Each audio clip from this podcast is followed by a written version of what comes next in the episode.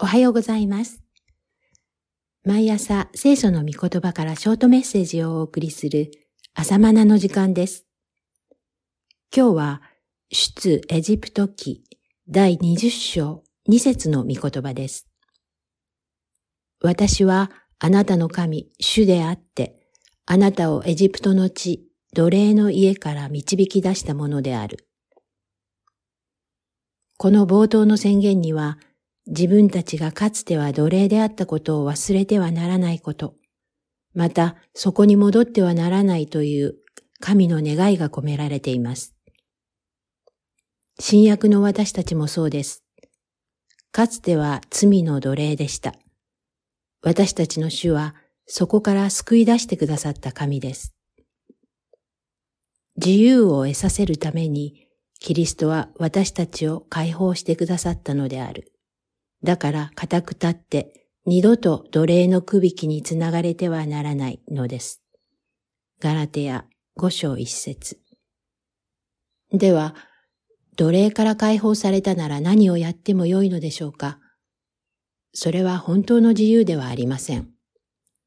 スポーツはルールの中で楽しくプレイできますし、車の運転は交通ルールの中で安全に移動できます。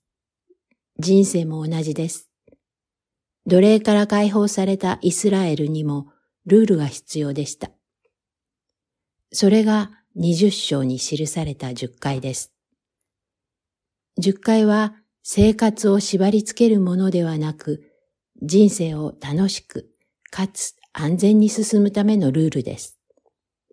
言い換えるならば道です。神である主は、イスラエルをエジプトから導き出して荒野へ導かれました。荒野とは道がないところです。どちらに進めばよいかわかりません。一体約束の地に向かうにはどの方向に進めばよいのでしょうか。そんな道なき荒野に神は十回という道を与えられました。十回を窮屈な規律だと誤解してはなりません。それは道です。道がなければどっちに進めばよいかわかりません。そして道にはおのずと幅があります。狭さがあります。右端と左端が極端に広ければ、それは道ではなくグランドです。これでは方向がわかりません。だから道の両端を決めているのが十回です。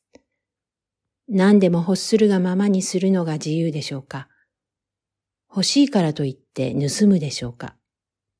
好きだからといって会員するでしょうか？腹が立ったからといって傷つけたり殺すでしょうか？そんな自由は右端も左端もないグランドのようなだだっ広い道なき荒野です。何をするのも自由だと主張する現代は、まさに荒野のような混沌とした時代です。狭い道は不自由だ。もっと自由に、もっと幅を広げて快適にしよう。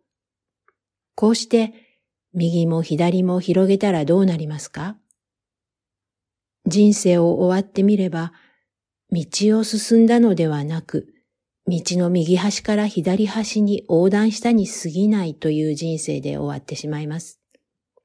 ちっとも天国に向かって進んでいなかったと分かって、愕然とするでしょう。ですから、道にはおのずと左右の幅があるのであり、それはある程度の狭さを意味しています。どこを進むのも勝手ですが、命に至る道は狭いのです。約束の国へと続く道は限られているのです。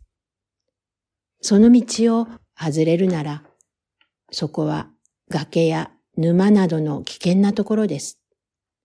新約時代に生きる私たちにとって、この十回の道は、私が道だと言われるイエスご自身です。イスラエルの人々は、十回を自分の力で行おうと努力しましたが、挫折しました。イエス様につながる以外に、十回のルールに従うことは誰にもできません。私のうちにおられるイエスが十回を私のうちに完成してくださるのです。以上です。それではまた明日。